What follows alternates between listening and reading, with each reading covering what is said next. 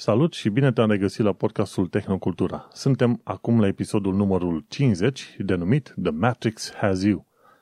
Printre subiectele principale vorbite astăzi sunt Apple și plățile alternative, Matrix Resurrections și supercomputerul european EuroExa. Gazdele tale, Vlad Bănică și Manuel Cheța te salută. Vlad deocamdată este în concediu, în continuare concediu primit de la Directoratul Internațional al Podcasturilor, dar, uh, bineînțeles, am rămas eu pe faleză și până una alta, nu uita, pe orice platformă pe care ne asculti, cum ar fi iTunes, Podbean, YouTube sau Reddit, nu uita să lași comentarii, să ne trimiți niște steluțe, cookies, trandafiraș, uh, roșii, orice se poate primi, în așa fel încât podcastul ăsta să ajungă la cât mai mulți oameni și, bineînțeles, orice fel de sugestii sub formă de comentarii sau cine știe, e mail sunt binevenite ca să știm și noi pe ce direcție ne orientăm. Așadar, iată că o să avem un alt episod, iarăși puțin mai scurt, însă sper eu cu suficient de multe informații interesante pentru cei care ascultă podcastul de față. Niște mici update-uri. Dacă urmărești podcastul pe YouTube, o să observ că avem thumbnail interesant și nou la fiecare episod. Vlad îl face și are o imaginație destul de bogată. Și pe de altă parte, dacă stai să te uiți la diverse capitole în filmele de YouTube, o să poți sări peste cele care nu îți plac. Din episodul trecut încoace am început să aplicăm capitole la filmele de YouTube, la înregistrările de YouTube, așa că dacă te interesează doar un subiect sau altul, sar direct la timeline-ul respectiv și vei asculta doar partea respectivă. Am primit o critică cum că, într-adevăr, podcastul ar fi destul de lung, Însă, bineînțeles, există o anumită nișă de oameni care ascultă acest podcast. Cred că într-o zi am putea face și un episod întreg despre istoria podcasturilor și importanța RSS în, în uh, tot ceea ce înseamnă podcasturi și, bineînțeles, tot ceea ce înseamnă internetul ăsta interesant pentru noi toți.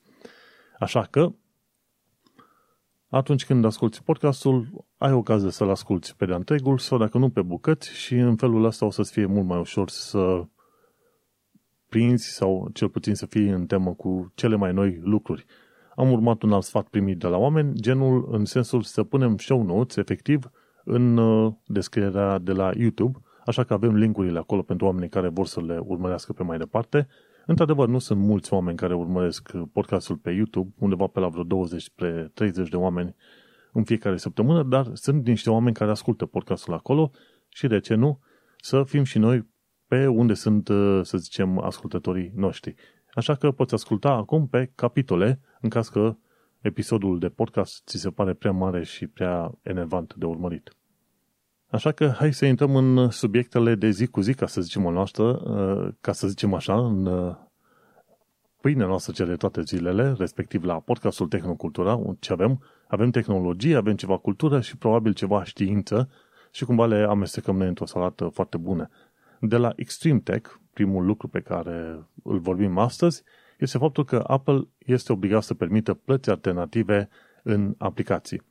Bine, știi că este procesul la mare între Apple și Epic, pornit de către Epic în principiu, și cumva în procesul, în uh, decizia asta inițială dată de judecătorii din uh, SUA, cumva și Apple și Epic au pierdut.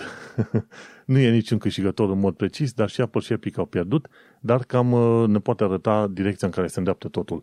Ideea este că Apple a făcut apel și probabil și Epic face apel la toată chestia asta, pentru că, pe de o parte, Epic vor fi obligați să plătească vreo câteva milioane bani, să zicem, uh, care trebuiau dați conform contractului celor de la Apple, și, bineînțeles, pe de altă parte, Apple va fi obligat să permită aplicațiilor să aibă un link și sau să pună un buton de plăți alternative. Efectiv, să facă un bypass, să treacă de plățile de la Apple. Și acum te întreb, ok, dacă se întâmplă treaba asta, când se va întâmpla? Ci că cel mai devreme, după ce se fac apelurile astea și faptul că are o limită de vreo minim 90 de zile, undeva pe acolo, când Apple trebuie să implementeze regula asta, cel mai probabil te poți aștepta să se aplice undeva pe la anul viitor, la început. Așa că developerii care vor vrea să adauge cele butoane de plată alternative o vor face probabil de la anul din, cel mai probabil din primăvară. Și asta este totuși o veste bună, că de-aia mulți, inclusiv cei de la Extreme Tech, au pus știrea asta într-o notă pozitivă, gen, până la urmă Apple totuși este obligat să ofere plăți alternative, adică cel puțin să le permite dezvoltatorilor de aplicații să pună un buton așa acolo cu o plată alternativă. Anumite voci spun că Apple va pierde probabil în următorii 50 ani de zile vreo 20 de miliarde de dolari pe chestia asta. Alte voci spun că va, Apple va pierde undeva maxim 3%. Nu știu dacă acel 3% e 20 de miliarde de dolari. Însă, ideea generală este că vor fi destui, să zicem, producători de aplicații care vor rămâne în continuare cu Apple, pentru că e vorba de comoditate. Și Apple cumva se va mândri în continuare cu sistemul său securizat de plată și cumva îi va, nu neapărat obliga pe oameni, dar îi va atrage pe oameni să folosească sistemul de plată Apple chiar în, chiar în aplicații, cu toate că li se vor da opțiuni în viitor. Așa că, oricum, indiferent de ce se întâmplă, Apple nu pierde extraordinar de mult. Ce va pierde mai mult Apple, în principiu, este când se va da decizia să se creeze un uh, App Store alternativ. Deocamdată pe Android poți să ai F-Droid, care este un alt App Store, sau cine știe câte alte App Stores, ca să-ți instalezi aplicații în, în propriul tău telefon. Pe când în uh, iOS, în Apple, ai doar Apple Store. Și atunci acolo cred că se duce toată direcția asta, tot, toată judecata și intenția lui celor de la Epic este într-adevăr să se permită crearea unor App Stores. Și până la urmă acolo se va ajunge, dar acum nu știm când, într-1, 2, 3 ani, în 5 ani, în 10 ani de zile. Până una alta trebuie să ne bucurăm că până la urmă se vor uh, permite plățile în aplicații direct și atunci costul ăla extra de 30% care s-ar da pentru tot felul de abonamente nu mai este trimis cumva în cârca clienților obișnuiți. Așa că este o, o chestiune chiar bunicică, nu chiar ce am vrea să fie, dar îți dai seama, procesele astea mari, între firme mari, cum e Epic versus Apple, sau cum e Google versus uh, ăștia de la Sun Microsystems, care au creat Java, îți dai seama, durează ani și ani, câteodată 5 sau 10 ani de zile. Așa că ne putem aștepta să aflăm de procesul ăsta și peste vreo 5 ani de zile, poate prin 2026, când vom putea zice, ok, gata, au încheiat ăștia povestea. Așa că importantă chestie de știut este că vom mai auzi de procesul ăsta Apple versus Epic încă mult și bine de acum încolo și o să vă țină la curent. Ideea este că, așa cum am discutat în fiecare episod până acum, dar fiind că există doar două mari platforme de telefonie, efectiv Apple și Android, cumva Apple sau Google au, să zicem, monopol. Diferența este că Google nu are monopol pe, să, zice, să zicem, magazinele de aplicații. Și atunci îți poți instala foarte multe aplicații, inclusiv din afara magazinelor asta online. Pe când în iOS nu poți să faci treaba asta. Așa că, în principiu, viitorul uh, o să fie foarte interesant și uh, mi se pare că nu numai Apple și Google, dar și Facebook și alții asemenea vor fi luați la purecat în procesele astea antitrust ale mari, care, bineînțeles, vor dura mult și bine. În, în fine, te vom ține la curent, pentru că este un subiect uh, care ne interesează de exemplu, Vlad este utilizator de Apple, eu sunt utilizator de Android, așa că ne potrivim numai bine pe subiectele astea în podcast. Hai să mergem pe mai departe un uh, podcast pe care îl tot promovez pe aici, odată la câteva episoade tot mai uh, vorbesc despre ei, este Security Now cu Steve Gibson și Leo Laporte.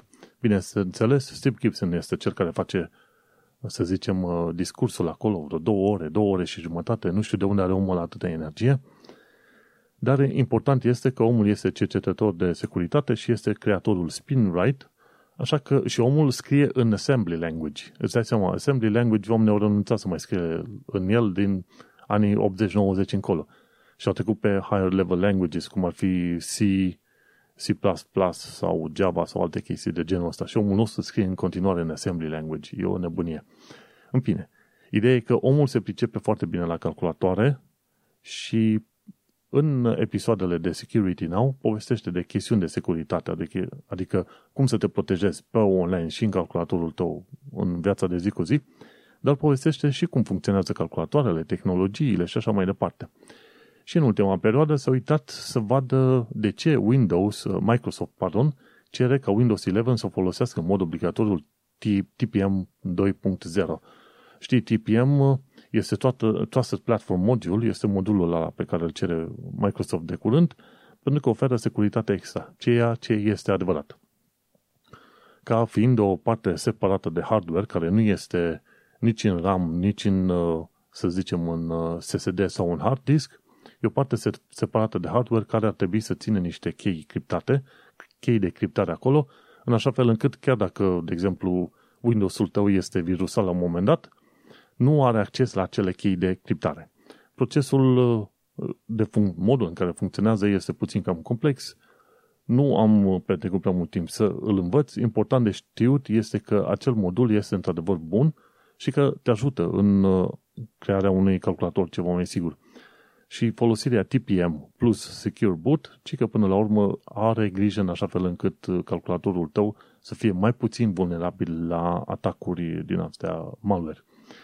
Și ce a făcut Steve Gibson a analizat TPM 2.0 cerut în mod vehement de către Windows 11 față de TPM 1.2. Și într-adevăr, TPM 2.0 are vreo 6-7 feature-uri extra pe lângă TPM 1.2, doar că o chestie foarte interesantă.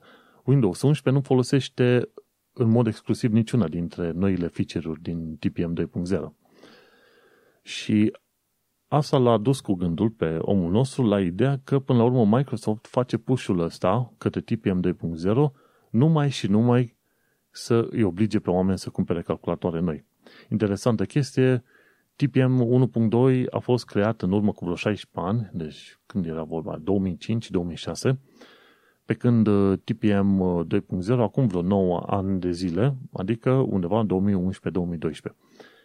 Și îți dai seama, asta nu nu am nevoie să evolueze chiar atât de des. Și ce se întâmplă? Din ce am înțeles eu, și procesoarele AMD și procesoarele Intel au module integrate în propriile lor procesoare, numite, ce știu, Trusted Platform Module sau Trusted Module, ceva de genul ăsta, EFTM, ceva de genul ăsta, în procesoare în sine. Așa că mare majoritatea oamenilor care și-au luat calculatoare undeva în perioada 2014-2015 încoace, nu trebuie să se îngrijoreze de faptul că ar trebui să cumpere ei un modul separat hardware pe care să-l bage în placa de bază, ci ale sunt deja integrate în procesoarele, procesoarele Intel și AMD. Și am înțeles că la Intel, încă de la generația 6 încoace, că eu am procesor pe Intel, de la generația 6 încoace deja are TPM în interior. Nu știu dacă, și am înțeles că e posibil să fie 2.0, dacă nu 1.2, nu, ex, nu știu exact care dintre astea. Așa că de la Intel generația 6, ce știu, 6300, 6500 încolo, ar trebui să fie TPM acolo. Și e un lucru bun. Pentru că, uite-te că, în mod obiectiv, nu avea nevoie să ai TPM 2.0 ca să instalezi Windows 11. Așa că ceea ce a spus Steve Gibson rămâne și anume faptul că Microsoft cumva e posibil să aibă ceva contacte cu Dell sau HP, o, acei OEM, ce, cum îi zice, Original Manufacturer, nu știu, ceva de genul ăsta, Electronics Manufacturer, efectiv firme care îți creează calculatoarele și eventual îți trimite în calculatorul ăla un uh, Windows deja instalat. Și așa probabil că Microsoft are ceva contacte cu acele firme și atunci facem un mare push de marketing sau chiar de vânzări, cum vrei să-l numești, și zice, ok, neapărat TPM 2.0, motiv pentru care te obligă să iei calculatoare noi. Dacă ai un calculator vechi de prin 2010, atunci Microsoft spune că nu este suportat, nu poți să-l instalezi și nu poți să lucrezi cu el. Așa că tough luck, cum zic și în engleză, ghinionul tău. Și uite cum uh, totul pare a fi doar o, mișcare din asta de, de marketing, ceea ce mi se pare că este destul de nesimțită și cumva necaracteristică Microsoft, pentru că Microsoft lucrează enorm de mult la compatibilitate, inclusiv cu device-uri foarte vechi. Și chiar dacă au zis că nu mai uh, susțin, de exemplu, Internet Explorer 11, tot au făcut niște update-uri de securitate de curând, chiar dacă mi se pare că îl vor închide undeva la anul, ceva de genul ăsta. Așa că te uiți și Windows Explorer 11 n-a mai avut update-uri din 2015 de feature-uri sau de ce vrei tu. Și totuși, uite, la 6 ani de zile distanță, încă am mai primit ceva update-uri de securitate. Microsoft e cunoscut ca firmă, e cunoscută ca firmă care are grijă de compatibilitate și de, să zicem, menținerea sistemelor destul de vechi. Și așa că e puțin necaracteristic pentru Microsoft să te oblige să mergi pe software sau, pardon, pe hardware ceva mai nou, adică mai nou de 2015, 2014-2015. Bineînțeles, oamenii care au trăit prin anii 90 și care au urmărit poveștile lui Bill Gates și au văzut cât de rapace și de nebun era pe la vremea respectivă, ar spune că chestia asta nu este de neașteptat din partea Microsoft, mai ales pe partea de marketing, de vânzări și de chestiuni de antitrust. Dar, uh, într-un fel, te-ai fi gândit că cumva Microsoft, după ce a fost uh, trecut printr-un proces de antitrust, cumva s-a calmat. Dar cine știe, probabil fiecare crede că va face mai bine decât uh, generația de dinainte și până la urmă probabil că istoria se repetă. Așa că nu știu exact care este treaba. Ideea este că știm foarte bine, firmele mari au interesul lor să-și mențină banii și atunci să câștige cât mai mult teren și atunci nu se uită întotdeauna dacă metodele folosite sunt cele mai etice, ca să zicem așa. Așa că Microsoft probabil ar fi bine să te regândești și probabil asta va și face. Cum a spus și Steve Gibson la un moment dat, sunt șanse mari ca Microsoft să revină asupra deciziei și să zică, ok, calculatoarele mai vechi, care au TPM TPM 1.2, vor fi totuși acceptate. Dar ă, asta rămâne de văzut în următoarele săptămâni sau chiar luni de zile, mai ales că știm că undeva prin octombrie, pe 5 octombrie, ar trebui să fie lansarea Windows 11. Ca de fiecare dată, când se va lansa Windows 11, nu te pune să sari imediat să, să-l instalezi. De obicei trebuie să aștepți câteva luni de zile, poate chiar șase luni de zile, ca un sistem să fie instalat pe suficient de multe calculatoare și să fie rezolvate tot felul de bug pe care nu le-au găsit nici măcar în uh, Insider Program. Așa că dacă tot vrei Windows 11, așteaptă poate pe la primăvara sau vara anului viitor ca să fii și tu cât de cât sigur că nu-ți strică treburile. Oricum îți dai seama, dacă la fiecare update important de Windows îți strică driverele de printer, de exemplu, asta e o chestie foarte obișnuită, sau strică conexiunile de Bluetooth, atunci ar trebui să te gândești oare ce ar însemna să treci de la Windows 10 la Windows 11. Ca idee, din ce am înțeles eu, diferența între Windows 11 și 10 este faptul că 11 mută taskbar-ul pe centru, are niște, să zicem, reorientări de user interface pe aici pe acolo, are colțuri rotunjite și nu mare lucru. Dar gândește-te, cum am mai zis în multe alte situații, fiecare linie de cod nou adusă, adăugată într-un software, crește posibilitatea de a avea un nou bug. Așa că, chiar dacă schimbările sunt doar de user interface, nu știi niciodată când afectează și alte sisteme pe care nu ar trebui să le afecteze. Așa că așteaptă liniștit până în primăvara sau vara anului viitor. Știi ce nu se poate aștepta până în primăvara, primăvara anului viitor? Noul film de la Matrix, The Matrix Has You. E bine, filmul se numește Matrix Resurrections și efectiv o să fie Keanu Reeves acolo, puțin mai în vârstă, bineînțeles, dar uh, într-o ipostază chiar faină și într-o continuare destul de așteptată a seriei Matrix. Am văzut Matrix 1, 2 și 3, le-am văzut probabil de vreo 15, 14, 13 ori, cam așa. Cumva e, o de, e un decalaj de câte un episod, două între variantele astea. De multe ori. Aproape că mă pot uita la filmele alea vechi și știu aproape replică cu replică. Asta e. În 1999, când a apărut filmul, și l-am văzut pe casetă, cred că prima oară în Ungaria, când mergeam în vizită pe acolo la taică meu, verile le petreceam în Ungaria, și seara mă uitam la filmul Matrix, aveam caseta și m-am uitat numai atunci, în perioada aia, cred că de vreo 10 ori, la Matrix 1. Foarte interesant și, bineînțeles, a rămas cu mulți oameni, cu, în mintea multor oameni și chiar în jocul ăsta Cyberpunk pe care l-am jucat de curând era Keanu Reeves ca Silverhand, Johnny Silverhand, ca personaj acolo și, bineînțeles, avea și chestiuni ce țineau de Matrix, foarte interesante în, în Cyberpunk. O scenă foarte faină e atunci când la un moment dat Neo se duce să îl salveze pe cel, cum îi zice, pe liderul, să zicem, răscoalei, Zion. Am și uitat numele acum, am un lapsus. În fine, Morpheus. Când se duce să-l salveze pe Morpheus, la un moment dat intră într-un program care îi aduce multe, multe, să zicem, dulapuri asta de arme. Ei, scena aia o găsești în Cyberpunk la un moment dat într-o reclamă de haine și papuci. Vezi cum vin foarte multe rafturi de exact în stilul ăla, ca la Matrix. Și sunt mult mai multe situații în alea cu modul în care te conectezi la aparate. Am jucat uh, Cyberpunk de curând, uh, pot să spun că este un joc frumușel, bunicel, merită să îl joci, bineînțeles, contează să ai și hardware-ul potrivit.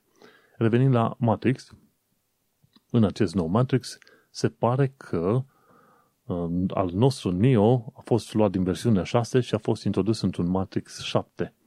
Și cumva în acest Matrix 7 se pare că efectiv arhitectul a creat filmele astea Matrix 1 și 2, le-a creat sub formă de filme cinematografice în cadrul Matrix, un fel de Matrix în cadrul Matrix, în așa fel încât să-i creeze lui Neo impresia că tot ce a trăit el înainte a fost de fapt un, un film.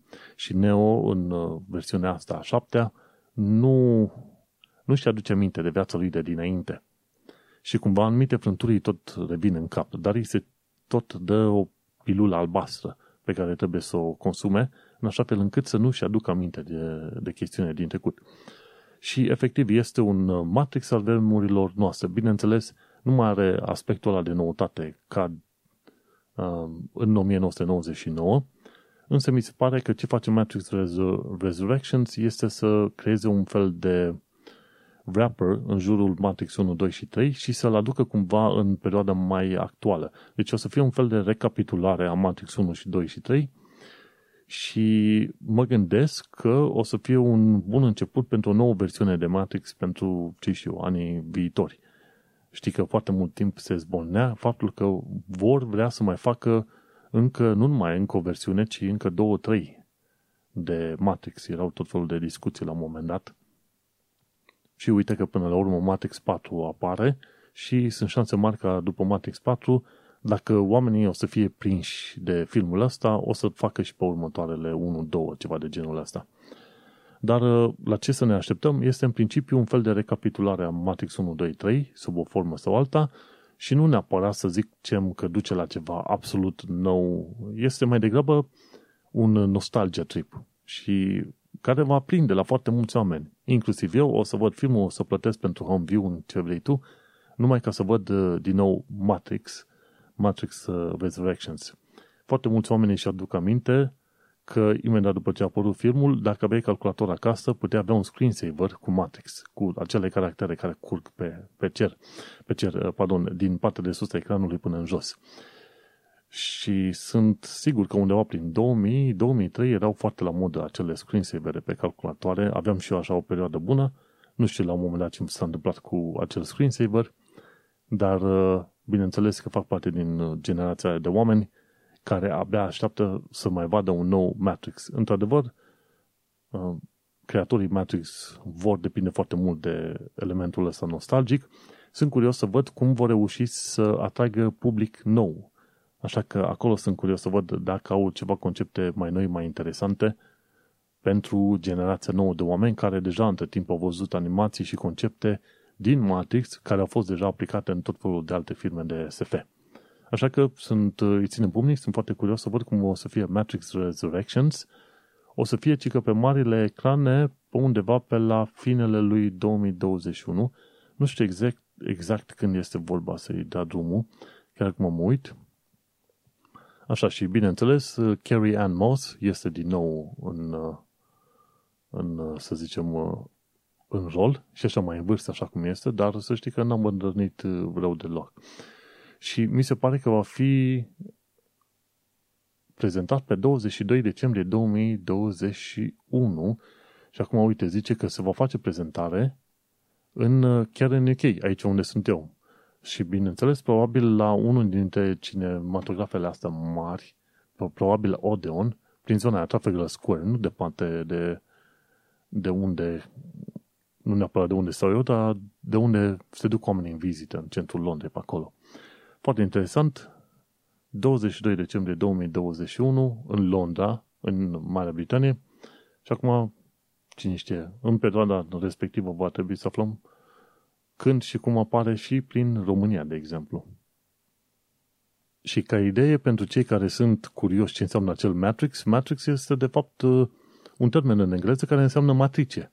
Ai un vector pe 2 pe 2. Dacă ai făcut liceu de mate info, atunci știi că o matrice este un vector bidimensional și atunci în felul ăsta poți să specifici pozițiile x, y, de exemplu.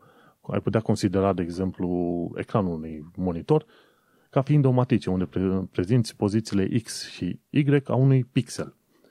Și în felul ăsta de aia s-au jucat. Bineînțeles, matricile sunt folosite pentru grafuri, prin folosindu-te de metoda grafurilor, ca să afli care e drumul cel mai scurt între diverse noduri. Mi se pare că posibil, nu sunt sigur, că metoda grafurilor e folosită chiar de ăștia de la Google Earth. E posibil să mă înșel și, să, ca, și Google Earth și Google Maps să folosească alte metode de calculare a distanțelor între diverse localități, obiecte și așa mai departe. Dar în principiu matrix este o matrice 2 pe 2. De fapt, matricea nu trebuie să fie neapărat 2 pe 2, dar în principiu de acolo începi. E vectorul unidimensional, ai o listă de numere și este matricile sunt bidimensionale sau multidimensionale în care e cel puțin 2 pe 2. Și dacă ți aduce aminte de matematica din liceu, și acolo ai calcule matriciale cu inverse și alte prostii de genul ăsta pe care nu mi le mai aduc eu aminte. Și acolo, cumva este o legătură între Matrix ca film și, într-adevăr, matricile din matematică și matricile din uh, informatică. Dar hai că am bătut câmpii puțin că prea mult cu aceste matrici. Ce am aflat de curând de la ESA este faptul că din 25.000 de oameni, 22,5 mii oameni au fost considerați candidați valizi. Asta înseamnă că eu undeva pe la cât? Sub 10% au fost uh, respinși. Și sunt foarte curios să văd când o să apară numere, să vedem printre, să zicem, listele celor uh, acceptați ca drept candidați, sunt români. Câți români și câți români, ce chiar sunt foarte curios. Din 250 de români care au participat, sunt sigur că o parte bună dintre ei sunt uh, candidați numai buni de ESA și așa că, uite, în procesul ăsta de vreo 18 luni de zile, adică vom afla candidații probabil undeva, nu anul viitor, în 2022, pe la mijlocul lui 2023, o să aflăm cât sunt. Bineînțeles că, dat fiindcă sunt candidați enorm de mulți, cei mai mulți fiind din uh, Franța, Germania și din UK, uh, șansele ca noi să avem uh, astronauți români sunt mici. Dar important este că interesul a fost mare, inclusiv ăștia de la ESA au recunoscut că interesul a fost extraordinar de mare și așa că importantă chestie, European Space Agency are acolo vreo 250 de români care vor să fie și să meargă și ei în spațiu. Este un lucru foarte fain. Nu știu dacă am mai văzut vreodată un interes atât de mare al românilor pentru spațiu. Și, bineînțeles, ar fi foarte interesant, foarte plăcut, foarte fain să vedem acolo o româncă sau un român în noua grupă din asta de astronauți, pentru că, vrei, nu vrei, în ciuda lucrurile din România, sunt, sunt și acum o mulțime de oameni capabili. Așa că le ținem pumnii, sunt curios să văd ce va fi mai, pe mai departe, într-adevăr, un an și jumătate de acum încolo de așteptat, va dura, va, e un timp foarte lung, dar asta este, știi? Și vor să recruteze undeva între 4 și 6 noi astronauți, guess what? Vor avea misiuni către International Space Station și vor fi misiuni inclusiv către Luna. Deci oamenii ăștia care vor fi selectați în noua tură vor merge până la stația spațială, unde au mers cei mai mulți astronauți, dar unii dintre ei chiar vor merge pe lună, mi se pare în proiectul ăla nou, Artemis. Undeva 2025 încolo, vor să ducă și europenii să ajungă pe lună în persoană, nu numai americanii. Așa că este, este foarte interesant și trăim niște vremuri foarte interesante pentru că unde? 2021 acum, 5 ani de zile e prea devreme ca să trimiți misiuni către lună, decât doar dacă, într-adevăr, vrei să investești câteva zeci de miliarde bune. Dar, cine știe, 2030 o să putem uh, discuta de misiuni multiple, dacă nu chiar uh, baze științifice puse pe lună, 2030. Adevărul este că dacă stai să te uiți la modul în care evoluează tehnologia și știința în perioada asta și evoluează, chiar dacă nouă nu ni se pare că ar fi salturi enorme, uh, tot ce pot spune în perioada asta este că, domne, am trăit atunci, știi, ai putea scrie un fel de biografie, sau nu neapărat biografie, o mică filă de istorie, să spui, băi, am trăit în perioada aia în care au început oamenii să se ducă cu curaj pe lună, de exemplu. Sau în perioada aia în care computerele cuantice erau într-o, într-un an erau uh, concept teoretic și după câțiva ani de zile au devenit deja un concept practic real aplicat. Și așa că trăim niște perioade interesante cu accelerare așa de descoperiri tehnice și științifice într-un, într-o, într-un mod enorm. Și așa că, într-un fel, hai să lăsăm supărările de zi cu zi, stai numai să te gândești la modul în care evoluează tehnologia și ce se întâmplă în jurul nostru în perioada asta și, într-adevăr, poți să te bucuri. Domne, sunt probabil că trăim într-una dintre cele mai fantastice, să zicem așa, perioade din, din noua eră, din ultimii o mie de ani de zile. Așa că uh, uite-te, watch this space, cum se spune. Și apropo de watch this space, uite, o știre de la Tom's Hardware și zice așa, AMD plus ARM vor crea EuroExa, ci că un supercomputer de, de 400 de petaflops, în care mi se pare vor fi investiți 200 de milioane de euro. Nu sunt bani puțini, nici bani foarte mulți, însă un lucru important de știut este că acest euro exact, care va fi gata în câțiva ani de zile, în 2-3 ani de zile, va fi pe locul 2 în lume, ci că pe primul loc în lume este supercomputerul japonez Fugaku de 500 de petaflops, pe locul 2 în lume va fi EuroExa de 400 de petaflops și bineînțeles pe locul 3 va fi Summit din uh, SUA cu 200 de petaflops. Și te-ai gândit, 200 de milioane înseamnă enorm de mulți bani, dar când te uiți la tehnologia din spate ca să creezi un asemenea supercomputer, până la urmă înțelegi că este foarte mult. Și nu este vorba că ai un calculator de gaming și îl pui în serie cu alt calculator de gaming. Dar fiindcă tu trebuie să te bați cu un concept numit scalabilitate, adică cum crești pe orizontală și pe verticală integrarea unor sisteme și componente, e bine, acolo ai nevoie nu numai ca componentele individuale să fie specializate, ci și linkurile, legăturile astea între ele și există chiar și controlerele care conectează o, un set de computere cu alt set de computere în cadrul acestui supercomputer. Vorba aia, supercomputerele sunt computere în care, prin, prin care mergi, efectiv prin care mergi sunt în uh, formă de dulapuri și găsești la un moment dat într-un depozit în asta de, ce știu, 20 pe 20 de metri, dacă nu 20 pe 50 de metri, cu, să zicem, uh, un supercomputer poate avea, ce știu, 1000, 2000, 3000 de calculatoare clasice, să zicem, în el. Dar nu poți să spui că sunt clasice pentru că sunt perfect construite pentru a fi folosite în, în centre din astea științifice. Și efectiv, uh, acești flops de care se discută, floating operation per second, înseamnă operațiuni în, în special folosite la calcule științifice. De obicei, aceste supercomputere sunt folosite pentru simulări în uh, biologie sau, cine știe, în uh, cosmologie, să afli cum, sunt, cum e formarea Universului, stelelor și așa mai departe. Și acest EuroExa va fi construit din procesoare AMD și ARM și, bineînțeles, mai au și alte tehnologii, mi se pare, pe lângă. Ideea este că acest calculator va fi făcut între 2022-2023 super calculator, pardon, super calculator și ci că va consuma 30 de megawatts de putere. foarte, foarte mult. Ideea este că Uniunea Europeană nu este tocmai competitivă la nivel de supercalculatoare. Dacă stai să te uiți, un, UK de unul singur are 11 supercalculatoare. Iar Uniunea Europeană pe ansamblu are 90 de supercalculatoare. Și mi se pare că SUA, ca țară, are 122 de supercalculatoare. Și să nu uităm că China are 188 de supercalculatoare. Așa că este un meci foarte, foarte important de aplicat, ca să zicem așa. Cu cât ai mai multe supercalculatoare, cu atâta poți să faci procesare mai bună și, bineînțeles, să ajungi la descoperiri științifice, ce știu, medicale, cât mai, cât mai bune. Și din ce am înțeles eu, e că Fugaku ăsta, cum scrie aici la ăștia, Tom Salver, este pur ARM.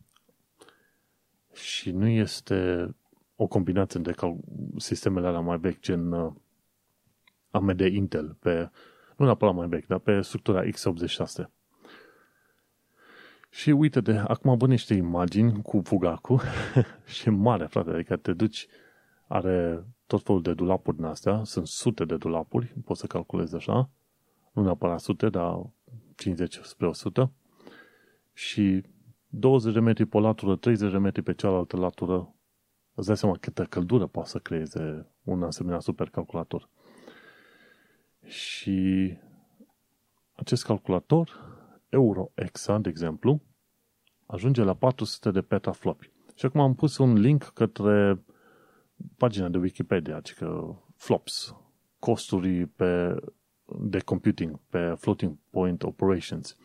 Și interesantă chestie, uite, în,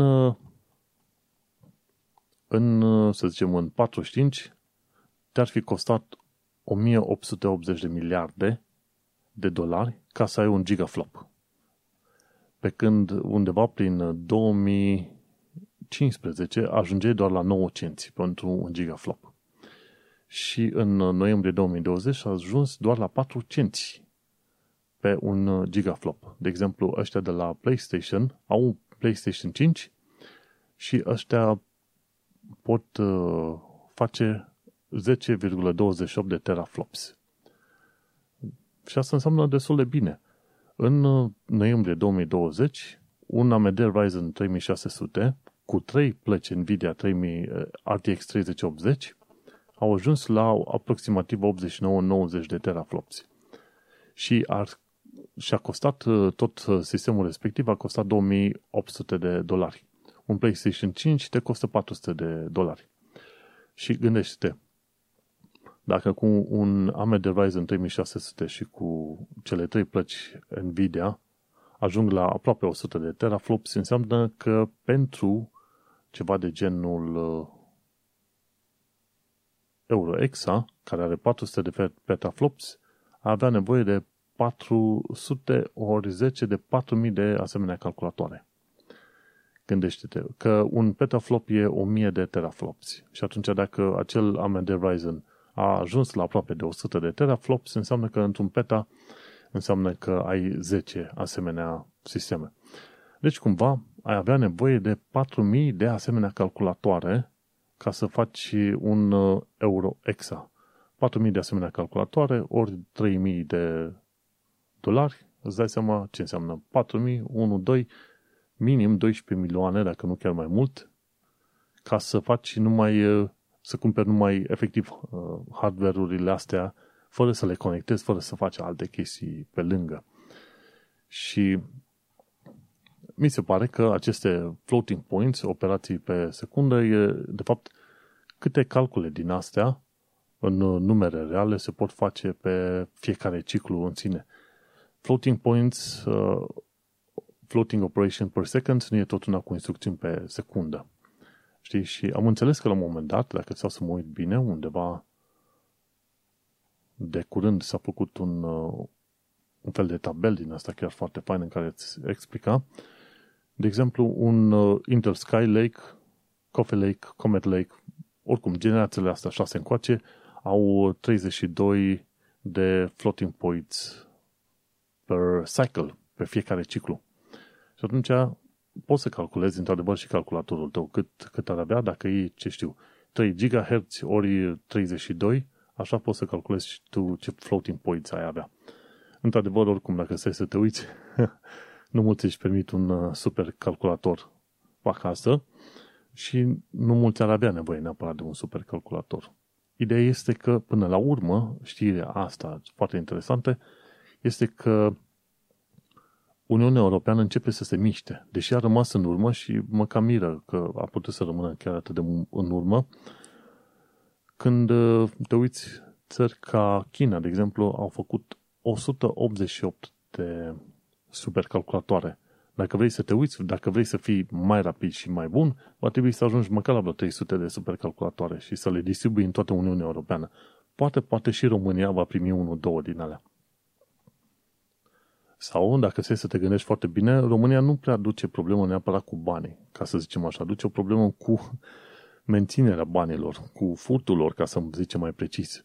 Pentru că bani ar fi. Și bani ar fi, într-adevăr, ca România să își cumpere, să-și instaleze propriul său supercalculator și, să zicem, ar putea avea câte un supercalculator în uh, câteva puncte, gen București, ce știu, Cluj, ce știu, Timișoara, ceva de genul ăsta, Iași și așa mai departe. Nu că n-ar fi niște bani de investit, important e unde și cum se duc acei bani. Să nu uităm că anual România plătește undeva pe la vreo 100 de milioane un fel de taxă de membru către European Space Agency. Dar până la ora asta n-am aflat beneficiile enorme sau beneficiile pe care le are România de pe urma mem- uh, statutului de membru în ESA. Adică, băi, ok, noi plătim, vrem să participăm la anumite licitații, vrem să fim uh, pe acolo să trimitem ingineri, vrem să veniți voi, ESA, să construiți ceva sedii la noi. Și n-am, n-am văzut uh, să fie o mișcare prea mare în teren. Poate cineva a văzut mai bine și atunci, dacă știe și are mai multe informații, de ce nu, trimite un comentariu, trimite un e-mail și vorbim mai pe larg despre calitatea de membru a României în ESA și pe unde se duc acele 100 de milioane ca membru. Și hai să mergem pe mai departe, că am vorbit de multe lucruri, să vorbim, bineînțeles, și de gaming. Ci că DLSS reduce input lag când nu ești CPU limited. Și asta ce înseamnă? Dacă joci jocuri gen uh, esports și folosești DLSS, sunt șanse mari că DLSS îți uh, crește acel uh, input lag și îți și scade numărul de, de frame-uri pe secundă. Adică, pardon, îți, crește, îți scade, da, îți scade frame-urile pe secundă. Tocmai de aceea, important e că atunci când nu e CPU limited și efectiv jocul video pe care îl joci depinde mai mult de placa video decât de procesor, și dacă ești la 2K, la monitor 2550 pe 1440, ceva de genul ăsta, atunci vezi că nu numai că DLSS-ul îți crește numărul de frame-uri pe secundă, dar pe de altă parte și reduce input lag. Input lag e când interacționezi cu mouse și cu tastatură și vezi mișcările pe, pe ecran. Bineînțeles, se măsoară numere extraordinar de mici, aproape imperceptibile de către oameni. Dar, în principiu, este un semn că, într-adevăr, acest DLSS, uh, super, cum îi zice, dynamic, super sampling, ceva de genul ăsta de la NVIDIA. Și, efectiv, DLSS-ul este chiar bunicel când nu ai o placă video foarte tare și ce face? Ia o anumită imagine de la o rezolu- rezoluție mai mică și creează o imagine, un fel de, o expandează, ca să zicem așa, la o imagine mai mare, la o rezoluție mai mare, dar cumva să-i mențină anumite detalii. Ca și cum ar fi fost, uh, ca și cum ecranul tău ar fi mai micuț în uh, dimensiuni. Și o chestie, e o măsură chiar foarte bună, am jucat uh, Cyberpunk folosind DLSS. Chiar dacă ai RTX 3080, dacă, ai, dacă dai disable la DLSS, o să observi că ai probleme destul de mari, mai ales când te duci undeva prin centrul orașului, Night City, mai ales când sunt foarte multe obiecte de randat pe acolo, și vezi cum încetinește vizibil, vizibil încetinește și mai ales dacă ai populații mari de, mari de oameni pe, pe străzi, prin piețe, pe, peste tot și un 3080, RTX 3080 are probleme. Probabil că jocul ăsta o să trebuiască rejucat peste 1 sau 2 ani de zile când într-adevăr vor fi rezolvat uh, o mulțime de probleme de, de performanță. Dar în principiu, dacă ai calculator și pardon, placă video care suportă DLSS, folosește DLSS pentru că o să te ajute să ai o experiență ceva mai uh, normală la jocuri. Bun, și ce zice de curând? Linux spune că 4 nuclee este încă suficient pentru tot felul de jocuri video. Așa că, în principiu, chiar dacă ai calculator vechi, Nu neapărat de 10 ani, dar te poți zice 6-7 ani încolo, încă poți să joci jocuri cât de cât moderne, mai ales dacă te ajută și placă video. Cum am mai avut și altă dată discuții, e bine să ai 8 GB de RAM, dacă nu, ar fi mai bine să ai măcar vreo 32 de GB de RAM și va fi bine. Și nici nu trebuie cele mai noi plăci video posibile.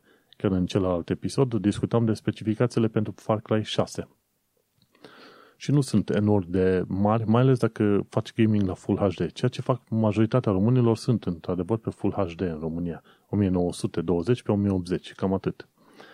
Așa că nu trebuie plăci video prea puternice și până la urmă nu întotdeauna o să ai nevoie de acel RTX cu ray tracing-ul. Într-adevăr, e simpatic când vezi anumite umbre, reflexii foarte faine, dar uh, depinde de jocuri, mai ales dacă sunt jocuri alea cu acțiune nebunească, n-ai timp de admirat, să zicem, reflexiile dușmanilor în, uh, în balta din fața ta. Tu trebuie să ajungi niște grene să împuști dușmanii, nu? Nu să ai să admiri, uite ce reflexie simpatică în timp ce mori acolo în joc.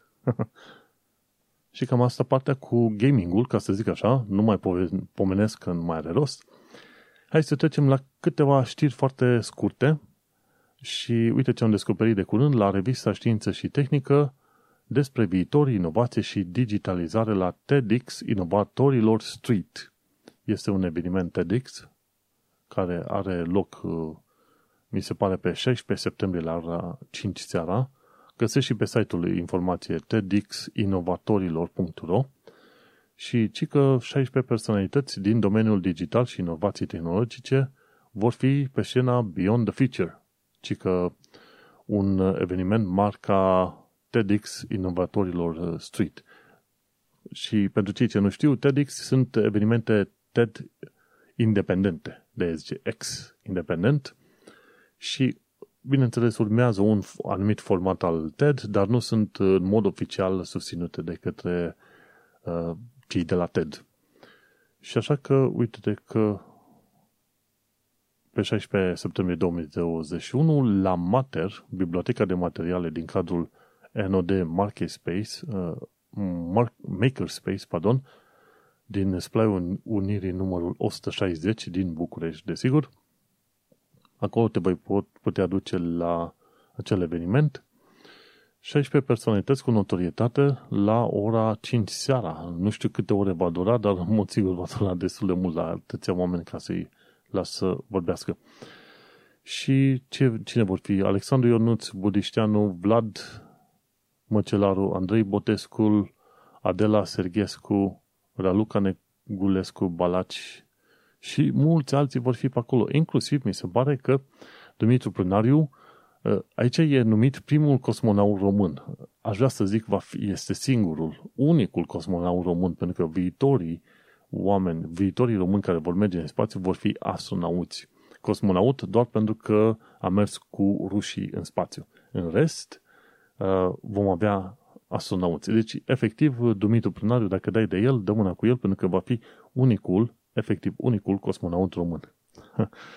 și, bineînțeles, să nu uita, 16 septembrie, ora 5 seara, caută mai multe informații pe TED, tedxinovatorilor.ro Hai să mergem pe mai departe. Coding Tech. Au uh, publicat un filmuleț făinuț de curând ci că la ce sunt bune computerele cuantice. Și se pare că sunt mai multe firme, adică avem uh, toți ăștia mari și grei, de la IBM, Microsoft, Google, ce știu, Amazon, toți ăștia se bat să își construiască propriile calculatoare cuantice, computere cuantice. Nu mai este de domeniul SF-ului. E pe bune, e real, se întâmplă, are loc. Și atunci la ce sunt bune? Ci că sunt bune la chestiuni ce țin de combinatorică. Și atunci filmul ăsta o să se explice pe mai de îndelete, dar spun așa. Unde vor fi folosite și vor fi foarte bune computere cuantice la AI, Artificial Intelligence, medicamente, manufactură complexă, în cybersecurity și în servicii financiare. Și acum, în principiu, ci că la un moment dat au dat ăștia un exemplu de la Coding Tech, un uh, computer de la Google a reușit să rezolve o problemă în numai 4 ore sau 40 de minute, ceva de genul ăsta, O problemă care, în mod clasic, ar fi putut fi rezolvată în uh, vreo 10.000 de ani, ceva de genul ăsta. Și atunci îți dai seama, e o chestiune extraordinar de mare dacă stai să te uiți. Pentru anumite tipuri de probleme, deci combinatorica se pretează la chestia asta. Și chiar acum caut să văd unde e statistica aia cu Google, dar văd că nu o găsesc. Important uh, lucru de știut este că rezolvi un anumit set de probleme în ore sau minute față de zeci de mii de ani de zile pe calculatoarele clasice. Ceea ce este un lucru extraordinar de, de interesant și, bineînțeles, acum stau să mă gândesc că nu știu când om ajunge să înțelegem marea masă a oamenilor sau măcar cei interesați cum funcționează un asemenea calculator cuantic. Că una este să înțelegi principiul ăla că un qubit poate avea mai multe valori între 0 și 1 și alta e să ai un uh, sistem fizic care lucrează și face treaba asta. În fine, ideea este că, uite că computerele cuantice sunt uh, foarte bine folosite în chestiuni de combinatorică, în AI, medicamente, manufactură, cybersecurity și servicii financiare. Și dacă vrei să știi vreodată direcția în care se duce tehnologia sau uh, anumite principii științifice care sunt aplicate sau care sunt foarte utile, trebuie să te uiți la câteva, la câteva industrii. Industria militară, când industria militară folosește anumite concepte de știință sau de tehnologie, sunt șanse mari că alea sunt uh, foarte bine uh, puse în lucru. De ce? Pentru că tu ca armată, cel puțin la americană așa este, tu ca armată nu vrei să uh, fii mai prejos față de alții și vrei să ai chestiunile cele mai noi științifice bine puse la punct. Și bineînțeles vei vedea tehnologia și știința foarte bine puse în biotehnologii gen uh, tot felul de firme din astea farmaceutice care vor vrea să aplice cele mai noi tehnologii și, bineînțeles, inclusiv serviciile financiare. Când ceva nou din punct de vedere tehnic, mai ales când e vorba de computere și de comunicații prin, uh, ce știu, fibră optică, e bine, astea, astea trăi, gen biotehnologie, armata și serviciile financiare, vor fi printre cele mai dornice ca să le aplice, ca să zic așa. Bun, toți cei de la Coding Tech au, la un moment dat, au făcut și un filmuleț de curând, care sunt tehnologiile în trend și care trezesc interesul oamenilor în perioada asta. Și atunci e robotică pe primul lucru, e virtual reality, e AI, blockchain, 3D printing, cloud computing, big data, IoT, cybersecurity și 5G. Efectiv, lucrurile despre care vorbim noi mai devreme, într-un fel sau în altul pe aici. Dar uh, se caută, se caută specialiști în robotică, VR, bineînțeles și software engineering în principiu, așa. Dar ca tehnologii, hardware în principiu, pardon, nu hardware, pardon, ci tehnologii, mai bad ca să zic așa, robotică, VR, AR pe primele trei locuri.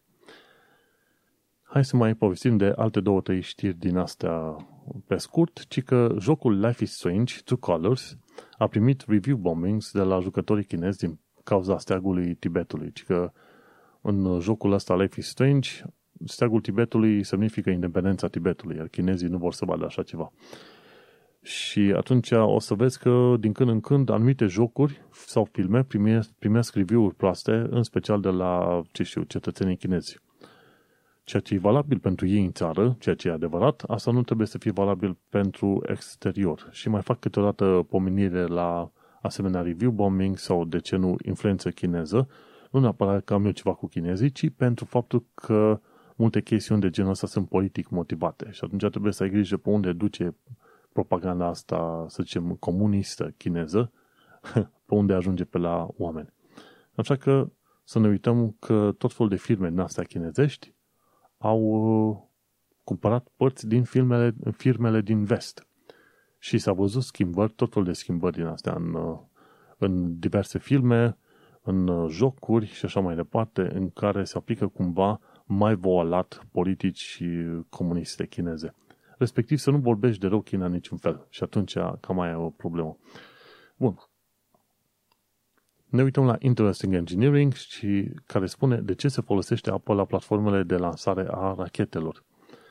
Și în principiu nu știam că se folosește chiar atât de multă apă, dar se folosesc sute, se folosesc mii de tone odată la fiecare lansare din asta, De ce? Pentru că ai nevoie să folosești apa aia ca un fel de buffer, știi? Ca un, ca un sistem de suprimare a vibrațiilor și a focului.